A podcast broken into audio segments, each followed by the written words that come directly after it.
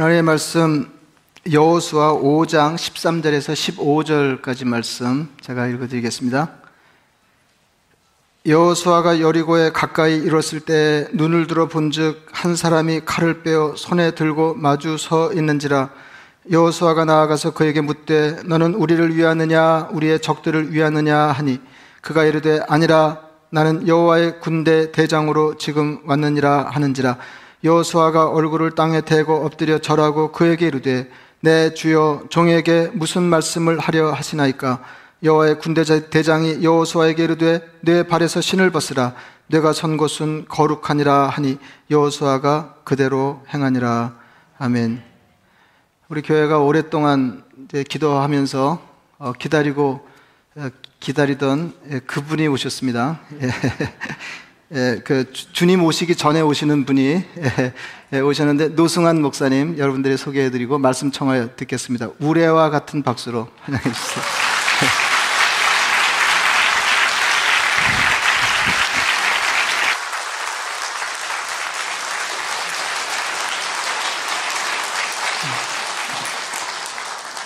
감사합니다. 어, 드디어 뵙습니다. 어, 저도 오랜 시간 기도하고 이 순간을 사모해 왔는데 어, 이렇게 반갑고 또 기쁘게 맞아주셔서 감사하고요. 또 모든 영광을 하나님께 돌려드립니다. 여호수아가 모세를 이어서 이스라엘의 지도자가 됐을 때 부담이 이만저만 아니었을 겁니다.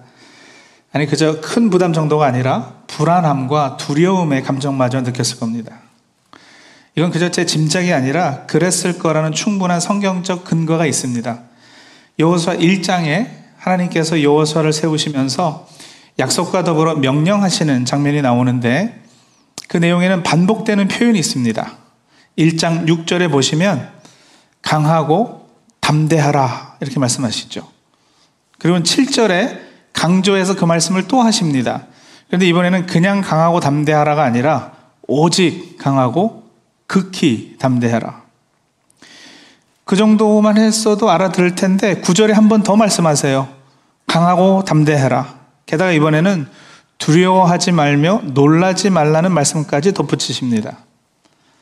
하나님뿐 아니라 이스라엘 백성도 여호수아의 불안과 두려움을 눈치챈 모양이죠. 1장 18절에 내려가 보시면 백성이 여호수아에게 오직 강하고 담대하시라고 권면하고 있습니다. 그것만이 아니에요. 신명기 31장 7절과 8절 한번 보실까요? 신명기 31장 7절 8절. 모세가 여호수아를 불러 온 이스라엘의 목전에서 그에게 이르되 너는 강하고 담대하라. 그리고 8절 후반부요. 너는 두려워하지 말라 놀라지 말라. 지금 누가 또 여호수아에게 강하고 담대하라고 두려워하지 말고 놀라지 말라고 어, 같은 말씀을 주고 계시죠? 예. 모세도요. 모세도 똑같은 표현들을 사용해서 어, 이야기를 해 주었어요. 왜 그랬을까요? 왜 하나님께서도 모세도 백성도 여호수아에게 같은 이야기를 반복해서 했을까? 예, 뭐 그건 물어보나 마나 여호수아에게 그것이 가장 필요했기에 그랬습니다. 겁먹지 않고 용기와 담대함을 가지고 맡겨진 사명에 충성하는 것. 손을 생각해 보세요. 전무후무한 모세의 카리스마적 리더십. 그 자리를 메꿔야 하는 여호수아입니다. 하루 이틀도 아니고 40년 동안 광야에서 모세는 이스라엘과 함께 산전수전을 다 겪었습니다. 그 긴 세월째 맺어진 끈끈한 관계는 가족 이상의 것입니다. 게다가 모세는 이스라엘을 애굽의 압제에서 해방시킨 단순한 능력 있는 정치 지도자만이 아니었거든요. 이스라엘에게 있어 그는 하나님의 말씀을 대언한 선지자요, 또 제사장이었습니다. 신적 권위를 가진 사람이었다는 거죠. 자, 그 정도 됐으면은 뭐 모세의 성품이 뭐가 나기를 했을까? 어, 근데 그것도 아니잖아요. 민수기에 보면 모세는 그 온유함이 지면의 모든 사람보다 더하다 그랬어요. 세 번역은 땅 위에 사는 모든 사람 가운데서 가장 겸손한 사람이다 번역했는데 모세의 성품 중 가장 대표적인 것이 온유함, 겸손함이었습니다. 이런 전임의 후임으로 오게 되었으니 인간적으로 당연히 두렵고 떨렸겠죠. 그 정도 전임의 후임은 정말 잘해야 본전입니다. 저는 지금 여호수아 이야기를 하고 있습니다. 하지만 성도님들 들으시면서 뭔가 자꾸 겹쳐서 들리신다면 예, 과히 틀리지 않습니다. 허봉기 목사님께서 모세라는 말도 또 제가 여호수아라는 말도 아니지만 말씀드린 여호수아가 느꼈을 감정과 고민은 분명 고스란히 제 것이기도 합니다. 허 목사님의 목회와 성품에 대해서는 익히 소문과 미디어를 통해 오래전부터 들어왔습니다. 가까이서 뵈니까 성품도 소문보다 훨씬 더 좋습니다. 그동안 목회해 오신 내용을 자세히 알게 되니까 더욱 진한 감동과 감격이 있습니다. 특히 성도님들의 절대적 신임과 사랑을 받고 계심은 북미 한인 이민 교계의 본보기이기도 합니다. 이번 저희 청빙 과정 중에 공동의회 것만 해도 그렇죠. 반대표가 하나도 없었다는 것이 알려진 후에 제가 만났던 분들마다 저를 축하해 주셨습니다. 축하는 제가 감사해 받았지만 그때마다 일일이 다 설명을 해야 했습니다. 그게요. 찬양교회 전체 교인들 앞에서 제가 한 번도 인사드린 적도 없고요. 설교도 한번 해보지 않고 진행된 공동회였거든요. 그러니까 교인들이 저를 보시고 투표해서 반대표가 없었던 거가 아니라 이건 전적으로 허목사님과 당회, 청빙위원회를 신뢰해서 그리 된 거예요. 거기까지 설명하고 나면 이제 참 불쌍하다는 표정들을 지으시면서 어, 위로와 격려의 말씀들을 해 주십니다. 그래도 목사님도 잘 하실 거예요. 힘내세요. 기도할게요. 네, 그렇게 목회하던 전 교회를 사임하고 새 교회로 부임해 오면서 정말 많은 분의 축복과 격려를 받았습니다. 그리고 그것이 큰 힘이 됐고요. 그래서 이래 봬도 내가 이 많은 분의 사랑과 기도의 후원이 있는 사람이야 하는 그 우쭐함, 자신감 아, 이런 것도 마음 한편에는 생겼고요. 네, 감사한 일입니다. 하지만 그럼에도 어, 두려움은 완벽히 떨쳐지지 않아서 하나님의 음성 듣기를 간구하던 중 저에게 주신 말씀이 오늘 이 여호와에게 주신 말씀이에요. 강하고 담대해라. 강하고 담대하라는 명령은 단순히 앞으로 이스라엘의 지도자로 또 가나안과의 전쟁에 임하면서 필요한 어떤 용맹함 이런 차원의 것이 아닙니다. 여호수아에게 요구되는 것은 율법을 지키는 일에 있어서의 강하고 담대함입니다. 1장 7절을 다시 보실까요? 여호수아 1장 7절. 오직 강하고 극히 담대하여 나의 종 모세가 네게 명령한 그 율법을 다 지켜 행하고 오직 강하고 극히 담대하여 그리하여 율법을 다 지켜 행하고 그렇게 말씀하셨죠. 율법을 지키는 일에 있어 그리하라는 것입니다. 다시 말하자면 하나님을 의지하고 믿는 부분에서 여호수아가 강하고 담대해야 했던 것입니다. 위대한 모세의 뒤를 물려받았지만 그래도 나에게도 이런 능력은 있지 않은가? 모세는 본인의 고백처럼 입이 뻣뻣하고 혀가 둔해서 말에 능치 못했어. 그래도 나는 언변의 능력은 그분보다는 뛰어나. 그러니 강하고 담대하자. 아니죠. 모세가 저런 면에는 굉장히 뛰어났지만 그래도 나에게도 어, 이런 구석이 있지 않은가. 그래 담대하자. 하는 자기 자신의 근거한 어떤 강함이나 담대함을 끄집어내라는 말씀이 아니었습니다. 가나안 족속과의 전쟁을 앞둔 우리와 저들의 군인 수를 비교해 보니까 만만치 않은 싸움이거든요. 하지만 우리는 40년 광야를 헤매면서 얼마나 많은 역경을 겪었나. 그리고 그게 사실 따지고 보면 다 군사 훈련이었어. 그래. 가나안 쟤네들은 성 안에서 편안히만 있어서 오히려 약할 거야. 이거 한번 해볼 만한 싸움이지. 강하자, 담대하자. 그렇지 않다는 거예요. 이스라엘 백성 자신들의 경험이나 실력에 대한 평가를 근거로 강하고 담대하라는 것이 아닙니다. 강하고 담대함의 근거를 하나님으로부터 찾으라는 말씀이었습니다. 1장 3절에 보시면 너희 발바닥으로 밟는 것은 모두 내가 너에게 주었노니 하였어요. 어, 이 구절 번역은 우리가 사용하는 개혁 개정이 좋습니다. 예를 들어 영어 성경 NIV 번역이나 새 번역 성경은 이 구절을 하나님께서 너희들이 이렇게 하면 장차 이런 것을 줄게라고 하는 미래의 약속으로 들리게 번역을 했습니다. 새 번역은 내가 모세에게 말한 대로 너희 발바닥이 닿는 곳은 어디든지 내가 너희에게 주겠다. 그렇죠? 앞으로 그렇게 하겠다로 들리잖아요. NIV 영어 성경은요, I will give it to you 라고 번역을 했거든요. I will give it to you. 어, 근데 사실 히브리어 원어는 그렇지 않아요. 내가 너에게 이미 주었노니 예요. NASB라고 히브리에서 영어로 직역한 영어 성경 번역은 I have given it to you 이렇게 번역했거든요. 그러니까 이미 너에게 준 땅이에요. 하나님께서 이미 준 땅에 들어가 차지하는 것은 다시 말하면 가나안 족속과 싸워야 되기 때문에 강하고 담대하라는 말씀이 아니죠. 그 싸움은 벌써 끝난 싸움인데. 또 율법을 잘 지키면 땅 줄게 이것도 아니었어요. 이미 땅 주었으니까 율법을 잘 지켜라. 이미 준 땅에 감사하고 그 감사함을 계속 간직해서 어, 그 마음으로 율법을 잘 지켜야 하는 거. 어, 그 일을 위해서 강하고 담대할 필요가 있는 거예요. 율법을 잘 지켰을 때 약속된 네 길이, 길이 평탄하고 네가 형통하겠다라는 약속도 여러분 평탄, 형통 이런 단어들이 구약에서 사용될 때 우리가 보통 생각하듯이 큰 어려움 없이 잘 사는 거 병도 안 걸리고 돈 잘 벌고 하는 그런 의미만은 아니거든요. 하나님 앞에서 인간의 도리, 겸손과 인내와 정의와 하나님 뜻에 합당한 삶을 사는 그 길이 평탄한 길이고 형통한 길입니다. 하나님의 원하심과 계획대로 내 인생이 흘러가는 것, 그것이 형통이죠. 하나님을 믿고 사람을 사랑하는 삶을 사는 것, 이게 율법을 잘 지켰을 때의 약속입니다. 그러니 다시 정리해 볼까요? 적 가나안과 싸우는데 필요한 용기가 아니라 하나님만 믿고 의지하고 따르는 강함과 담대함이 요구되고 있고요. 그래서 가나안과의 전쟁은 칼과 창으로 하는 전쟁이 아니었잖아요. 영적 전쟁이었어요. 영적 전쟁이 무슨 예수 이름으로 마귀야 나가라 하는 것만이 영적 전쟁이 아니거든요. 놀랄 만한, 두려울 만한 상황이 닥쳤을 때, 내 힘으로, 내 능력으로 헤쳐나갈 수 없는 어떤 형편에 처했을 때, 그때 하나님을 믿고 의지하는 강함과 담대함을 가지는 것이 영적 전쟁의 본질입니다. 적은 가난한 족속이 아닙니다. 무찔러야 하는 적은 율법을 잊어버릴 가능성, 하나님께서 내게 행한 은혜를 망각할 내 안의 죄성, 그것이 적입니다.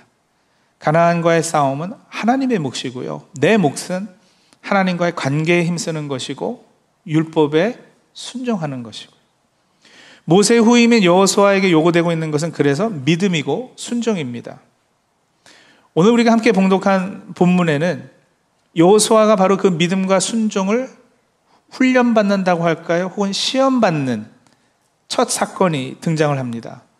강하고 담대하라 명령하셨는데 이제 이 사건을 통해서 여호수아가 어떻게 율법 지키는 일에 강하고 담대해질 수 있는지 실제 상황을 통해서 배우게 해주시는 겁니다. 여호수아가 지도자가 되어서 이제 요단강을 건너서 가나안 땅으로 막 들어설 때였습니다. 요단강은 뒤로 했는데 물이 불어나서 도망갈 수는 없었고요. 뒤로 갈 수는 없었고요.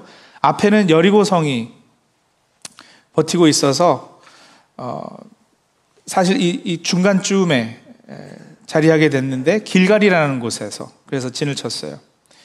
5장 전반부에 보면 그곳에서 하나님께서 이스라엘 백성에게 할례를 요구하셨고요. 40년 광야 생활 해오는 동안 지키지 못했던 6월절도 지키게 하셨습니다. 가나안에 들어오자마자 요단강 건너자마자 이스라엘에게 있어서 어, 중요하고 꼭 필요한 종교 의식들을 다시 시작하게 하신 겁니다. 그렇게 할례를 하고 나서 이스라엘 백성들이 다 아파서 제대로 움직이지 못하고 있을 때 일어난 일이 오늘 봉독한 13절서부터의 사건이에요. 여러분 여호수아 입장에서 이게 지금 안절부절 가슴이 바짝 타오르는 때이죠. 왜냐하면 말씀드린 대로 눈앞에는 적군이 있고요. 백성들은 할례를 받아서 다 지금 누워 있고요. 여리고 성에서 몇 명만 쳐들어와도 이스라엘 백성이 다 전멸할 수 있는 할례 받고 바로 후에는 저항력이 약하고 취약한 상태이거든요. 창세기 34장에 그런 예가 있어요. 야곱의 딸인 디나가 희위 족속인 세겜에게 강간당하는 일이 생겼는데 세겜이 디나한테 청혼을 하니까 결혼의 조건으로 어, 이 디나의 오빠들이 어, 그 백성 다 할례 받아라 이렇게 한 거예요. 근데 세겜이 동의를 해서 백성이 다 할례 받고 누워 있을 때 디나의 두 오빠 시므온하고 레위 두 사람이 세겜성에 들어가서 그 성의 모든 남자를 죽였다 그러잖아요. 시므온과 레위가 무림의 고수들이었기 때문에 그랬던 것이 아니에요. 이 사람들이 고통 가운데 있고 잘 움직이지 못했을 때였기 때문에 할례받고의 상황은 그렇게 위험한 상황이에요. 그러니까 더 이상 칼이 더 이상 군사력이 이스라엘의 안전을 보장해주지 못하는 상황입니다. 여리고 성에서 군대가 공격해 오면 뒤로는 도망갈 수 없어요. 요단강 가로막혀서. 그리고 또 어차피 이 사람들이 꼼짝할 수도 없는 상황이고요. 그런데 거기서 하나님께서는 할례를 요구하고 받으신다니까요. 여러분 이게 보통 믿음 가지고 될 일이 아니에요. 완전히 목숨을 하나님께 의존하고야 가능한 일입니다. 우리의 안전을 지켜주시고 보장해 주시는 분이 하나님입니다. 칼이 아니고 군사력이 아닙니다. 이 고백을 할 수 있어야 가능한 순종입니다. 여호수아가 순종해서 백성에게 할례를 행케 했지만 인간적으로는 왜 불안함이 없었겠어요? 안절부절 못하는 가운데 혹시 적군의 상태가 어떠한지 살펴보려고 여리고 성앞까지 정탐하러 가서 이제 어떤 일을 맞닥뜨리게 되느냐? 칼을 빼든 사람하고 마주하게 되는 거예요. 13절 오늘 본문 보시면 여호수아가 여리고에 가까웠을 때 눈을 들어 본즉 눈을 들어 보았다는 걸 어떤 학자들은 기도하고 있었다 이렇게 이야기도 하죠. 기도하다가 인기척이 있어서 눈을 들어 본즉 하여간 깜짝 놀랐어요. 드디어 적이 쳐들어오는가 보다 아마 그렇게 생각했겠죠. 아, 이제 다 죽었다. 왜냐면 이 사람이 칼까지 빼서 손에 들고 서 있는 상황이니까요. 그 사람을 보자마자 여호수아는 본능적으로 당신 우리 편이냐 아니면 우리의 적인 여리고 편이냐 이 질문을 합니다. 우리를 위하느냐 우리의 적들을 위하느냐. 근데 이 칼 빼든 사람의 대답이 아주 재밌습니다. 여러분, 너 우리 편이야 저쪽 편이야 물으면 그래, 네 편이다 아니면 아니다, 쟤네 편이다. 이렇게 대답하는 것이 보통 상식 아니겠어요? 그런데 오늘 14절 보시면요. 그가 가로되 아니라 그러는 거예요. 그가 가로되 아니라. 이 히브리 원어로도 이 아니다 이건 그냥 no예요. No. 강한 부정입니다. 이 편도 저 편도 아니라는 거예요. 아니다. 여러분 사실 이건 질문 자체를 부정하는 거거든요. 그리고 나서 나는 여호와의 군대 장관으로 이제 왔느니라 말하는데 이게 얼핏 이해하기 쉽지 않은 부분입니다만 아주 중요한 메시지를 담고 있습니다. 무슨 말이냐면 질문이 우리 편이냐 저쪽 편이냐라는 질문은 이미 이 질문하는 사람이 중심이 되는 혹은 주체가 되어서 너는 내가 중심된 내가 주인된 내 편에 도움을 주는 한 편이냐 하는 질문이잖아요. 근데 군대 장관으로 온 이분은요, 네가 주체가 아니라 내가 주체다. 내가 주인공이다. 내가 중심이고 내가 장관으로 와서 내가 더 높다 하시는 거죠. 그 말을 하려니 대답이 아니다 해야죠. 질문이 내 편이냐 저 편이냐 그랬으니까. 아니다. 여러분 이 상하 명령 체계를 이분이 지금 확실하게 하시는 거예요. 어, 이런 경우 한번 생각해 보세요. 골목에서 아이들이 막 전쟁 놀이 할 때 편 가르잖아요. 그때 가장 그 동네에서 세 보이는 두, 두 아이들이 어, 편을 갈라서 대장을 하는 거예요. 그러면서 어, 다 다른 애들 내 뒤로 붙어 이제 서로 그러고 있는 중인 거예요. 근데 제가 그 동네 처음 이사 가가지고 그 골목에 딱 들어서니까 아이들이 그러고 있는데 제가 보기에는 제가 더세 보이거든요. 이, 이 골목 대장 노릇하는 둘보다 더 세요. 그래서 제가 딱 나서 그러는 거지. 너 내 편 할래? 지 편 할래? 그랬을 때, 아, 니 내가 대장 할래. 내가 더 세 보이는데 내가 대장 할래. 내 뒤로 줄 서. 이러는 거예요. 어, 어떤 경우인지 아시겠죠? 딱 지금 그, 그 이야기예요. 그래서 성도님들 얼마나 자주 우리는요, 우리의 생각과 우리의 계획에 하나님을 내 편으로 끌어들이고 있는지 몰라요. 자신의 성공과 자신의 편안한 삶을 위해서 우리는 하나님을 그저 부적처럼 돌부처처럼 내 소원을 들어주는 어떤 그런 존재로 여기는 경우가 꽤 있습니다. 하지만 하나님께서는요, 하나님 당신 내 편입니까?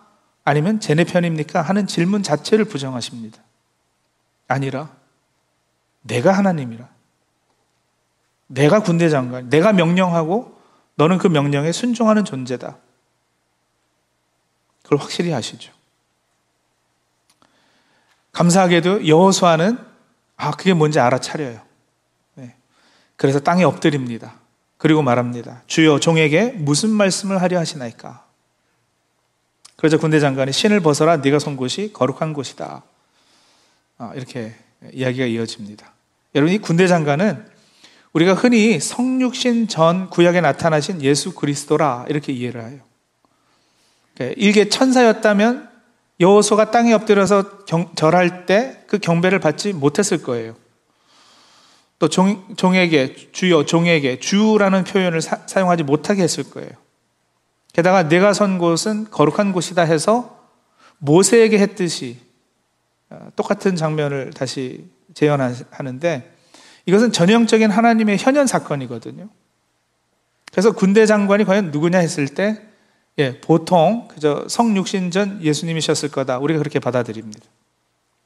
자, 이 명령 체계가 확실해지고 나서 여러분 바로 이어지는 6장에 우리가 너무나도 잘 알고 있는 그 여리고성 무너뜨리는 작정 명령이 나오는 거예요. 주일학교 좋은 데 다니셨으면 다 들으셨죠. 여리고성 무너지는 이야기. 6장 2절부터 하나님께서 여리고성 무너뜨리는 명령하시는 장면이 나오는데 이게 5장에 지금 여호수아가 신을 벗고 무릎 꿇은 상태에서 받는 명령이거든요. 우리는 이게 5장에서 6장으로 넘어가니까 별개 사건으로 오해합니다만 아니요 이어지는 같은 순간에 벌어지는 일이에요. 근데 그 작정 명령이 아시다시피 여러분 얼마나 엉뚱해요. 성 주위를 일주일 동안 뺑 돌다가 7일째 되는 날 소리를 빽 지르면 성이 무너질 거다. 이게 말이 되느냐고요. 그런데 여러분 이게 얼마나 여호수아가 이제 하나님 옆에 순종할 수 있는가? 그 군대 장관의 말을 얼마나 잘 듣겠는가? 그 지금 시험이잖아요. 이런 명령 지키기에 여호수아는 강하고 담대해졌습니다. 여호와의 군대 장관을 뵙고 그 앞에 무릎 꿇었고요. 어떤 명령을 하시든 나는 그 명령에 순종하는 존재입니다. 이걸 확인했습니다. 우리는 인생 살아가며 여호수아와 이스라엘 백성이 경험한 일들을 간혹 당하는 경우들이 있어요. 성도 살다 보면 그렇잖아요. 뒤에는 요단강이 막혀 있고 앞에는 여리고성이 굳게 닫혀 있고요. 여리고 성 안에 적들은 언제든지 쳐들어올 준비를 하고 있는 그런 상황이에요. 근데 하나님은 하필 그때 할례를 요구하세요. 왜 그러실까요? 나만 믿으라는 거예요. 그럴 수 있겠는가? 순종을 요구하시는 거예요. 모세 후임으로 두렵고 떨리는 마음으로 이스라엘의 지도자가 된 여호수아에게 그래서 말씀하시는 거잖아요. 강하고 담대해라. 내가 하나님이고 내가 네 주인이고 내가 여호와의 군대 장관이다. 내가 네 편이 아니라 네가 내 편이다. 네가 내 쫄병이니까 나만 따라라. 성도님들 찬양교회 섬기게 되어서 바로 그런 각오와 하나님 앞에 결단하며 시작하려고 합니다. 내 목회가 아니라 주님 목회입니다. 소위 목회 성공하기 위해 하나님을 내 편에 끌어들이려 하지 않겠습니다. 그럴 유혹이 있을 때마다 아니라 내가 대장이다 하신 분 앞에 무릎 꿇겠습니다. 내 경험과 능력과 실력을 하는 목회가 아니라 내 주여 종에게 무슨 말씀을 하려 하시나이까 주의 음성 들으며 하는 목회하겠습니다. 새로운 지도자 요호수를 따라야 했던 백성에게도 불안함은 마찬가지였을 겁니다. 강하고 담대하라. 두려워하지 말고 놀라지 말라는 말씀은 여호수아뿐 아니라 백성에게도 꼭 필요한 말씀이었습니다. 하나님과 날마다 더 깊은 관계 맺고 순종함에 더욱 강하고 담대해지시는 저와 우리 찬양교 성도님들이 다 되시기를 소원합니다. 우리의 구주 예수 그리스도를 대장 삼아 그분의 말씀에 순종하면 분명 우리 앞에 있는 여리고성은 와르르 무너져 내릴 줄로 믿습니다. 같이 기도하시겠습니다. 주신 말씀 가지고 잠시 묵상하며 기도할까요? 성도 우리 인생에도 또 우리 교회에도 때로는 어, 오늘 이스라엘 백성이 당했던 그런 상황들을 당하는 경우들이 있죠. 뒤로는 요단강이 막혀 있고 앞에는 여리고성이 가로막혀 있고요. 그리고 그 중간쯤에서 하나님은 할례를 요구하십니다. 철저한 순종, 철저한 믿음, 뭐 이걸 보시기 원하는데 우리 입장에서는 목숨을 내놓아야 하는 순종이니까 쉽지 않아요. 근데 그런 상황에 하나님 순종하겠습니다 작정하시는 네, 그런 우리가 되게 해달라고 이렇게 같이 기도하고요. 또 우리가 살면서 얼마나 많은 경우 하나님을 내 편 삼아서 내가 원하고 내가 기대하고 내가 바라는 것들을 이루려 했는지 근데 하나님은 내 소원을 들어주시는 진이 같은 분이 아니시라 어, 내가 그분 편에 서서 그분 명령에 따르고 그분에게 순종해지 되는 어, 그런 분이십니다. 우리 대장 대신 예수 그리스도 어, 그분의 명령 따라 순종하는 삶 살겠습니다. 그렇게 작정하며 기도하시고 오늘 저를 위해서도 앞으로 찬양교회 섬기면서 오늘 여호와에게 주셨던 이 말씀 강하고 담대하라. 어, 그 말씀 마음에 품고 어, 목회 잘 할 수 있도록 어, 하나님 도와주옵소서. 그렇게 저를 위해서도 기도해 주시면 감사하겠습니다. 잠시 기도하죠.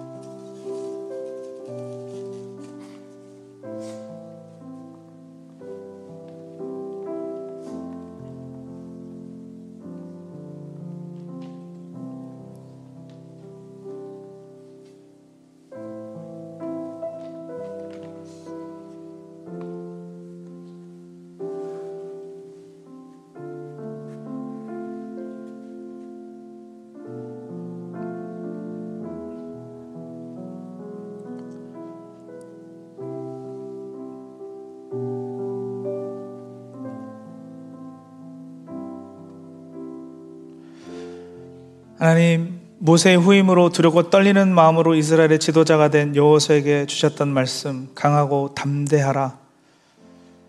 오늘 저와 우리 성도들에게 주시는 말씀인 줄로 믿습니다.